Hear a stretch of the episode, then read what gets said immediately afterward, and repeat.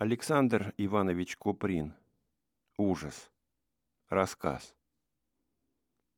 Никто из нас четырех не знал своих случайных спутников.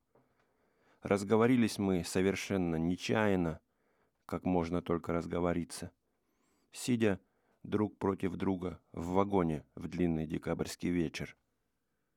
Угарный запах железной печки, зловещий тускло-желтый полусвет, изливаемый двумя фонарями, задернутыми занавесками.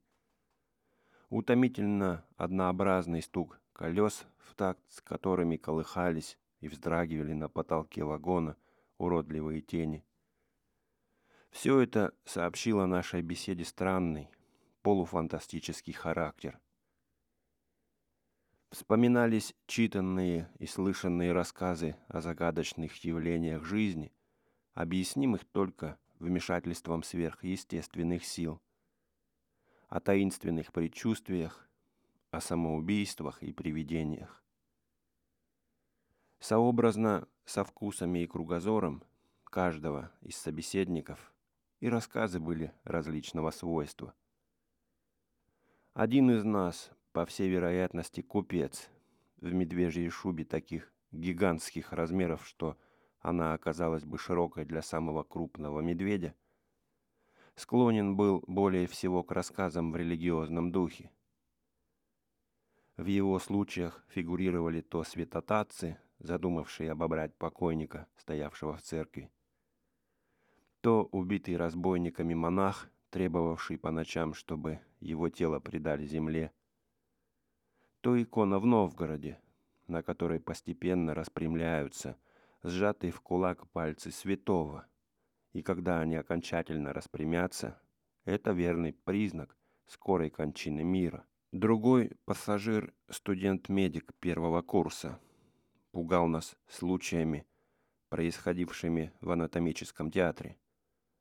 Случаями, передающимися из поколения в поколение и совершенно недостоверного свойства – я тоже, помнится, варьировал какой-то из необыкновенных рассказов Эдгара По, переделав его на происшествие с моим хорошим знакомым. Четвертый собеседник, господин ушастой меховой шапке и пледе поверх пальто, лишь изредка нарушал свое молчание односложными замечаниями. Поезд несся вперед. Вагон однообразно вздрагивал, и вместе с ним вздрагивали на потолке уродливые тоскливые тени. За окном точно бежала назад небольшая полоса мутно-серого снега, едва освещаемого огнями поезда.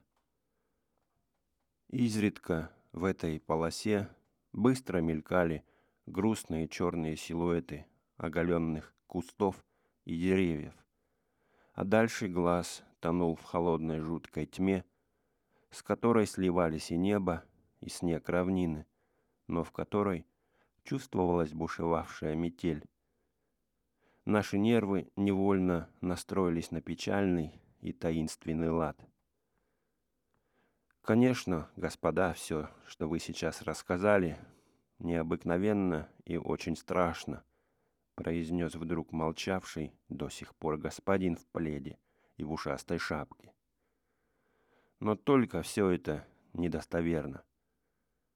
Кто из вас может поручиться за то, что эти случаи действительно происходили, а не явились плодом досужего вымысла?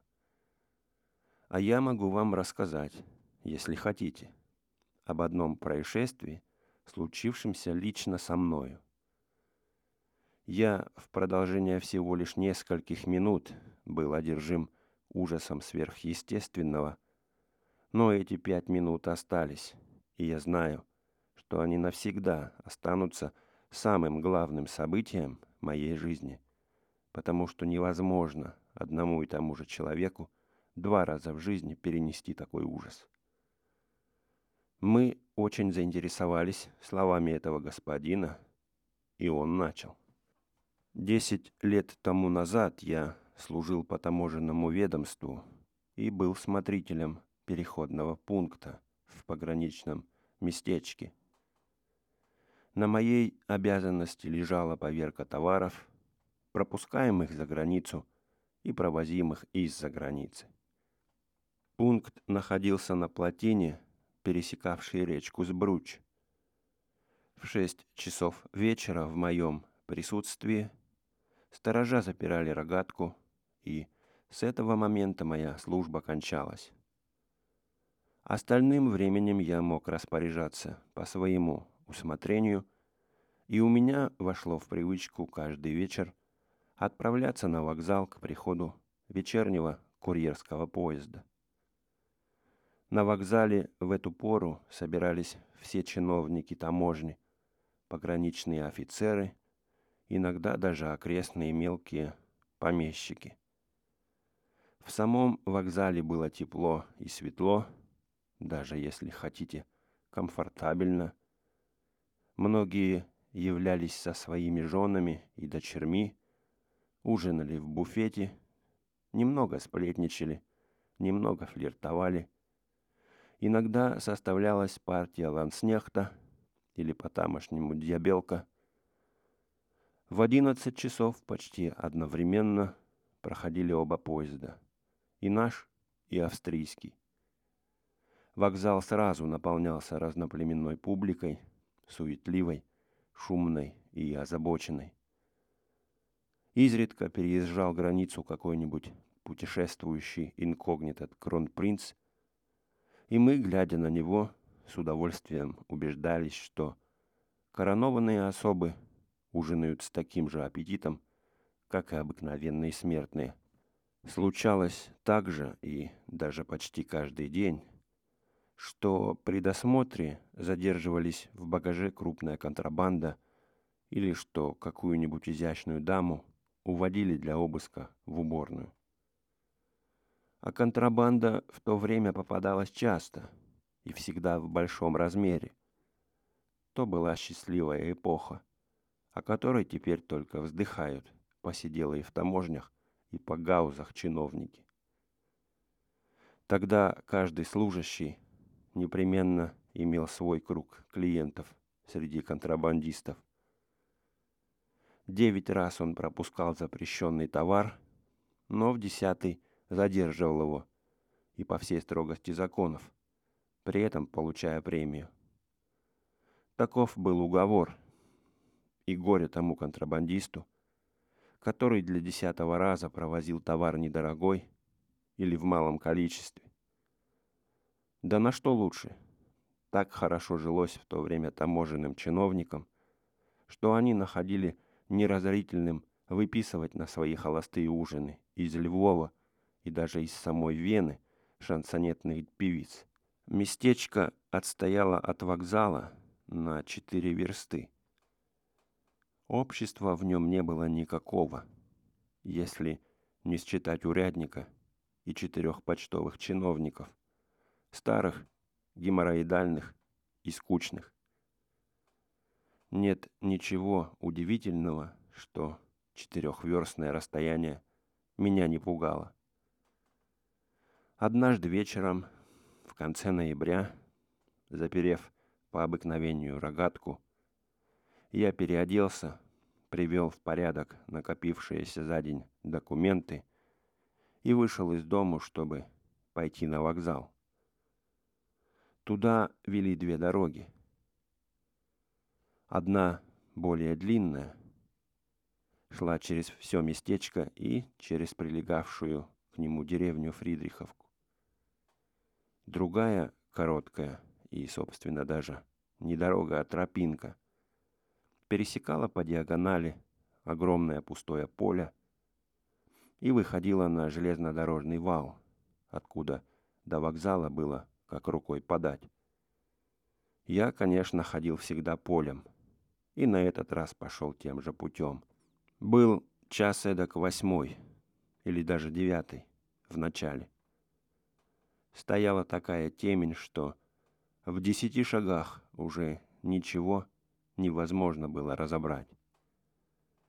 Я шел, угадывая дорогу ощупью, ногами, в том месте, где шла тропинка, снег слежался плотнее, и издавал под каблуками легкий звук. Рядом с тропинкой тянулся ряд телеграфных столбов.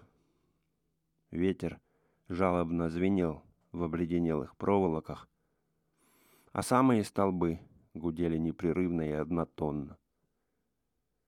Каждый раз, подходя к столбу и еще не видя его во мраке, я уже слышал это гудение.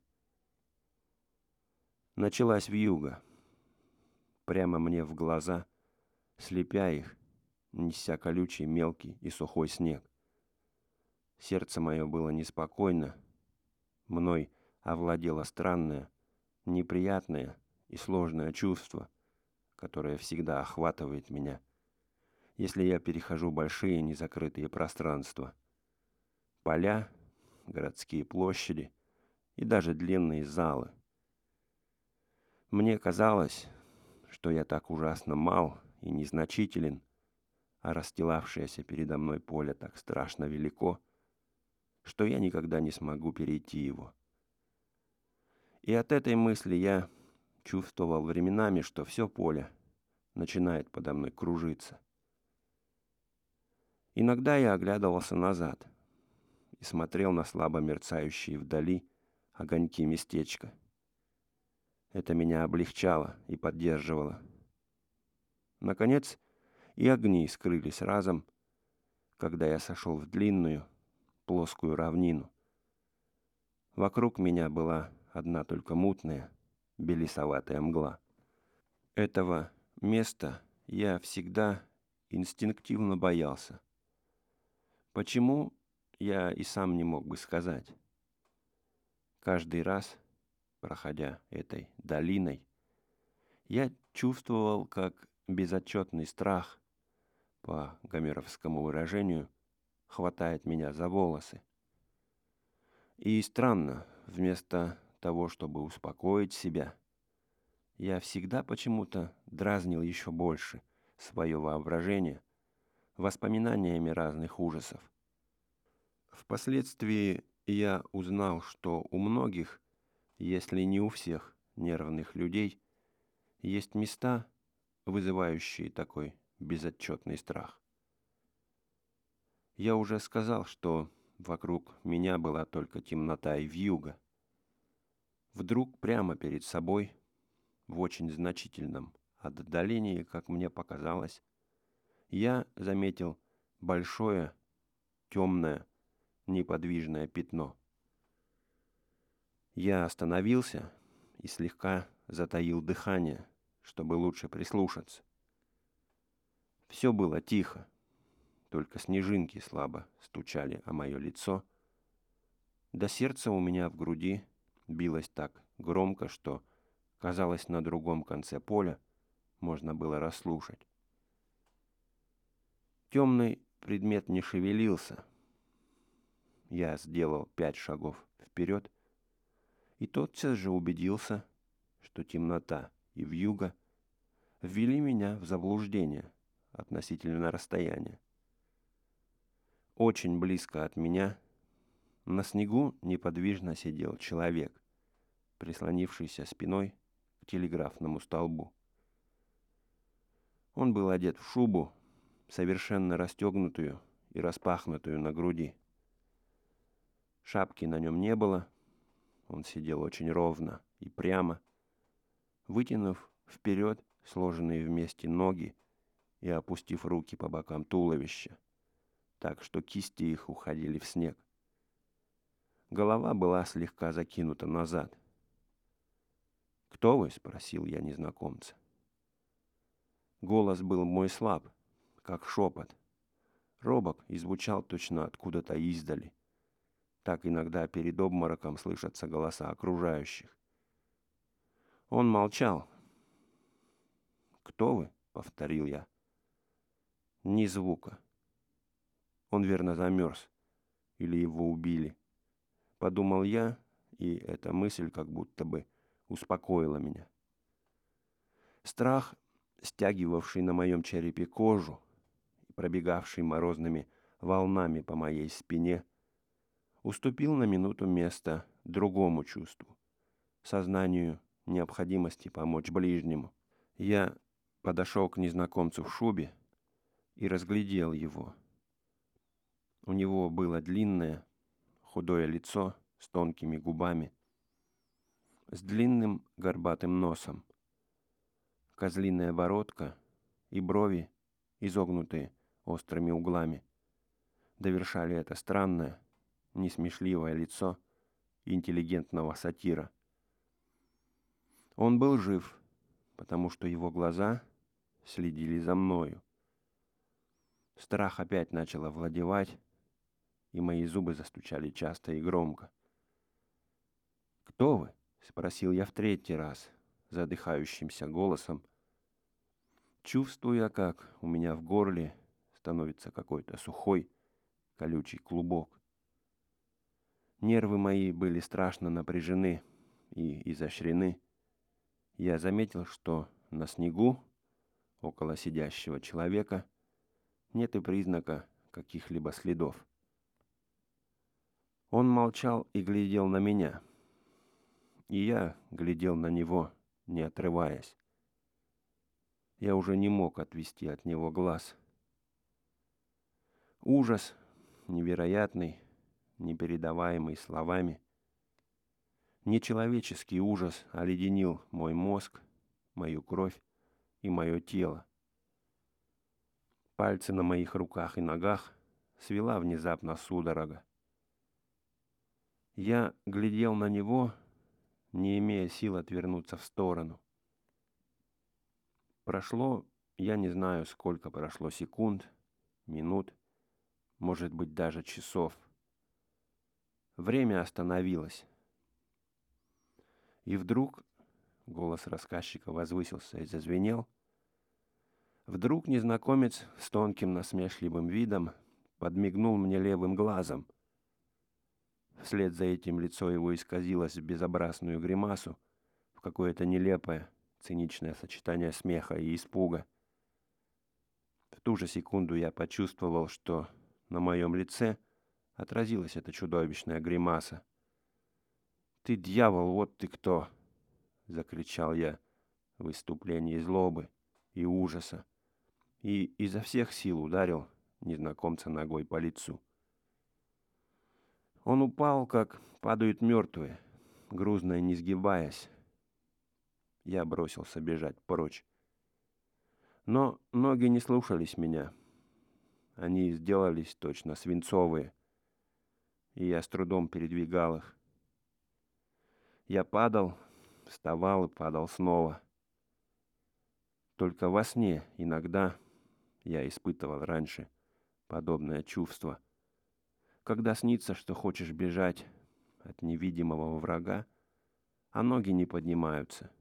Точно к ним привязаны пудовые гири. И в то же время, это мне передавали уже впоследствии, я кричал без остановки все одно и то же слово. Дьявол, дьявол, дьявол. Потом сознание оставило меня. Я очнулся дома, на своей кровати после жестокой болезни. Господин в ушастой шапке замолчал. «Кто же это сидел на снегу?» — спросил студент, следивший за рассказом с большим вниманием. «Потом это все разъяснилось», — ответил рассказчик. Оказалось, что какой-то австрийский купец шел так же, как и я, с переходного пункта на вокзал.